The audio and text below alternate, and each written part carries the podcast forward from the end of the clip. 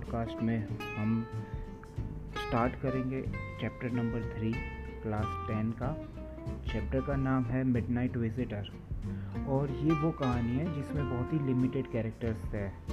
इस इस स्टोरी के अंदर स्पेशली सिर्फ़ तीन मेन कैरेक्टर्स है।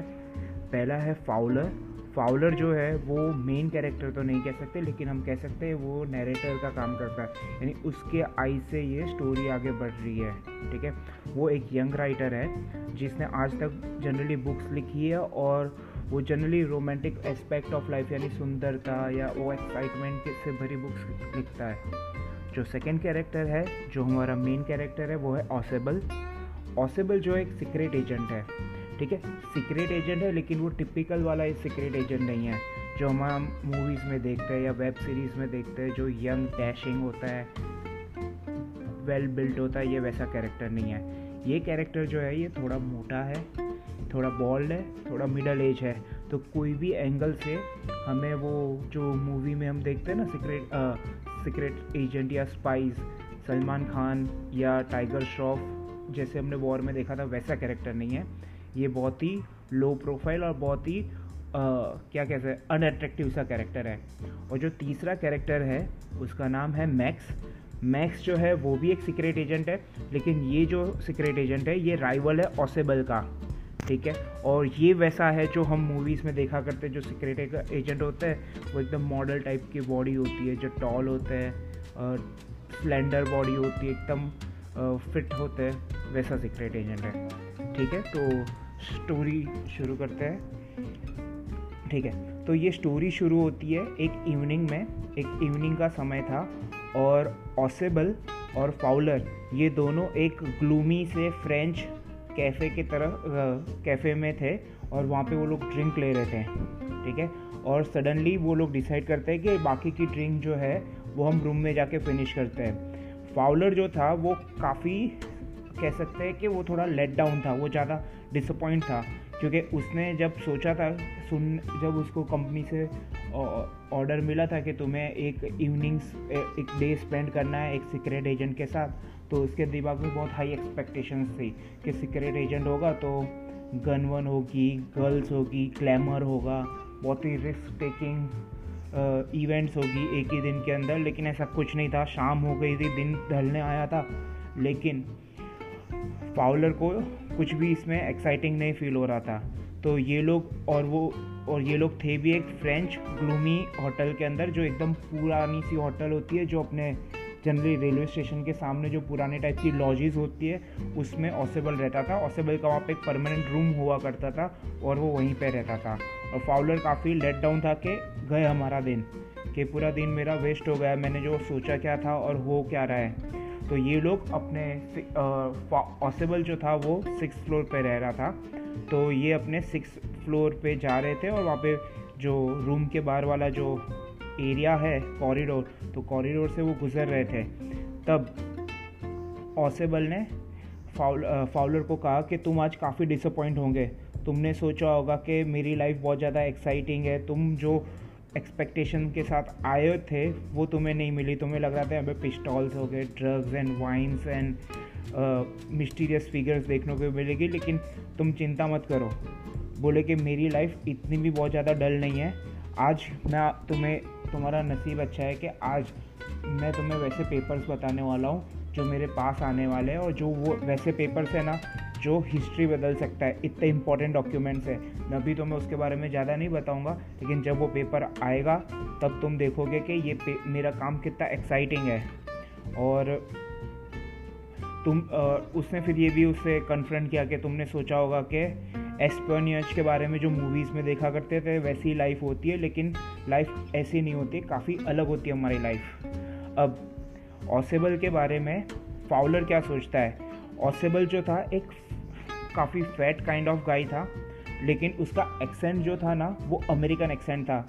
भले ही वो फ्रेंच या जर्मन लैंग्वेज बोल लेता था, लेकिन उसके अंदर का जो अमेरिकन एक्सेंट होता है, जैसे हम बचपन में जो लैंग्वेज बोलते हैं, जो हमारी फ़र्स्ट लैंग्वेज होती है, जो हमारी मदर टंग होती है, उसका झलक हमारे लैंग्वेज में काफ़ी हद तक देखी जाती है।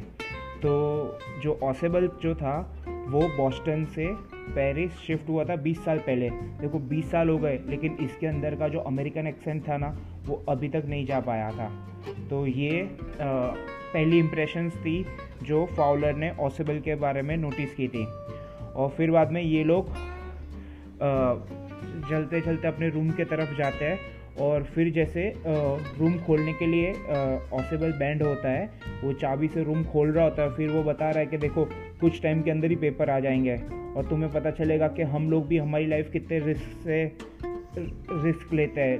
भले वैसे नहीं होते, जैसे तुम मूवीज़ में देखते हो कि हमें भागना पड़ता है बिल्डिंगों से कूदना पड़ता है, वो सब नहीं करने पड़ते, लेकिन बहुत ही इंपॉर्टेंट डॉक्यूमेंट्स है।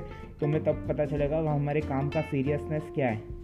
ठीक है? और जैसे ही उसने रूम खोला और जैसे ही उसने लाइट ऑन की, तब फाउलर को अपने दिन का सबसे पहला थ्रिलिंग मोमेंट देखने को मिला। क्योंकि ये लोग गेट के वहाँ पे खड़े थे और गेट के सामने एक यंग सा लड़का खड़ा था, जिसके हाथ में एक ऑटोमेटिक पिस्टल थी और वो उनके तरफ़ गन फेस करके खड़ा था। और ऑसेबल ने अपनी आँखों को कुछ टाइम तक ब्लिंक किया यहाँ पे फाउलर के तो पसीने स्टार्ट हो गए थे, उसके बॉडी कांपने लगी थी। और दूसरी बात, जो ऑसेबल जो था, वो एकदम ठंडे दिमाग से या एकदम कामली वो कहता है मैक्स तुम, तुमने तो मुझे डरा ही दिया। बोले कि, मुझे तो लगा था कि तुम बर्लिन में हो। बर्लिन जो है, वो जर्मनी का कैपिटल है। मुझे तो लगा कि तुम बर्लिन में हो, लेकिन तुम ये मेरे रूम में क्या कर रहे हो? अब मैक्स जो था ना, मैंने पहले इंट्रोडक्शन में बताया था कि मैक एकदम स्लेंडर सा यंग सा फिट वाला सीक्रेट एजेंट था। और वैसे तुम मैक्स को देखो तो उसको देख के कोई डर लगे वैसा नहीं था, एकदम खूंखार नहीं था, लेकिन हाँ वो स्मार्ट था एजाइल था। और मैक्स ने चुपके धीरे से मरमर किया द रिपोर्ट कि मैं वो रिपोर्ट लेने के लिए आया हूँ, जो रिपोर्ट तुम्हारे पास आने वाली है। अबाउट द न्यू मिसाइल्स अब जो रिपोर्ट थी वो मिसाइल्स के बारे में थी, या जो जनरली ये जो कंट्रीज़ नई मिसाइल्स बनाते उसकी जो डॉक्यूमेंट्स होते हैं, वो दुश्मन देशों को ज़्यादा इंटरेस्टेड होता है। उनको ऐसा होता है कि जो सामने वाली कंट्रीज़ है, वो हमारे से आगे ना निकल जाए। तो उसने बोला कि तुम मैंने सुना है रिपोर्ट्स तुम्हारे पास आने वाली है। तो तुम्हारे पास अगर रिपोर्ट्स रहेगी तो ज़्यादा सेफ़ नहीं होगी तो बेटर होगा कि वो मेरे हाथ में आ जाए। तो मैं ये रिपोर्ट्स को अपनी सही जगह पे पहुँचा दूँगा। और ऑसेबल जो था ना, क्योंकि थोड़ा हैवी था तो फिर वो बोला कि मैं भाई थक गया, मुझे बैठने दो। तो अपने आम चेयर में बैठता है। और उसने बताया कि पहले तो रिपोर्ट की बात तो छोड़ो, पहले मैं पहले काम करने वाला हूँ कि ये जो होटल के मैनेजमेंट है ना, मैं उनके सामने एक सीरियस इशू रेस करने वाला हूँ। बोले बार बार का ये हो गया है। हर बार मैंने उनको पहले भी बोला था, ये जो बालकनी है, और वो फिंगर पॉइंट करता है ये रूम के विंडो के तरफ़। तो ये यहाँ पे जो बालकनी है ना, उस, वहाँ से हर बार कोई ना कोई आ जाता है। और फिर फाउलर का ध्यान भी वो एक विंडो के तरफ़ जाता है। और फिर वो बताता है कि पिछले महीने भी कोई एक इंसान आ गया था तो मैंने होटल वाले को कंप्लेन की थी कि ये बालकनी बंद करवा दो, क्योंकि यहाँ से बार बार रिस्क होता है हमारे काम के लिए। तो मुझे ये सही नहीं लग रहा है। तो मैक्स का ध्यान भी बालकनी की तरफ़ जाता है। और मैक्स होता है, बालकनी? तो बोले हाँ। बोले एग्जैक्टली exactly ये रूम की बालकनी नहीं है। ये बाजू वाला जो रूम है, उसकी बालकनी है। तो बोले एक्चुअली ये होटल बनने से पहले ये पूरा फ्लोर जो था, एक बड़ा सा घर था। उसमें से ये रूम अब जब होटल बनी तो ये एक अलग रूम बन गया। लेकिन जो साइड वाले रूम की जो बालकनी है ना, अभी तक ये लोग ने उसको चुनवा ही नहीं है, या उसको स्टॉप नहीं किया, उसको चेंज नहीं किया है। तो उसकी वजह से बार बार कोई ना कोई वो बालकनी से ये रूम में घुस जाता है। बोले, पिछले महीने ही ऐसी एक और इवेंट हुई थी। तो उसके लिए अब मुझे ये रेस करना पड़ेगा। तो इसके आगे की स्टोरी जो है, मैं आपको नेक्स्ट पार्ट में सुनाई दूँगा। आगे की स्टोरी बहुत ही ज़्यादा इंटरेस्टिंग है। किस तरीके से ऑसेबल मैक्स का सामना करता है या किस तरीके से मैक्स ऑसेबल को से अपने पेपर्स निकालता है। और ये सारे कन्फ्यूज़न के बीच में, ये सारे सीन के बीच में फाउलर का क्या होगा, ये सब देखेंगे नेक्स्ट पार्ट के अंदर। Thank you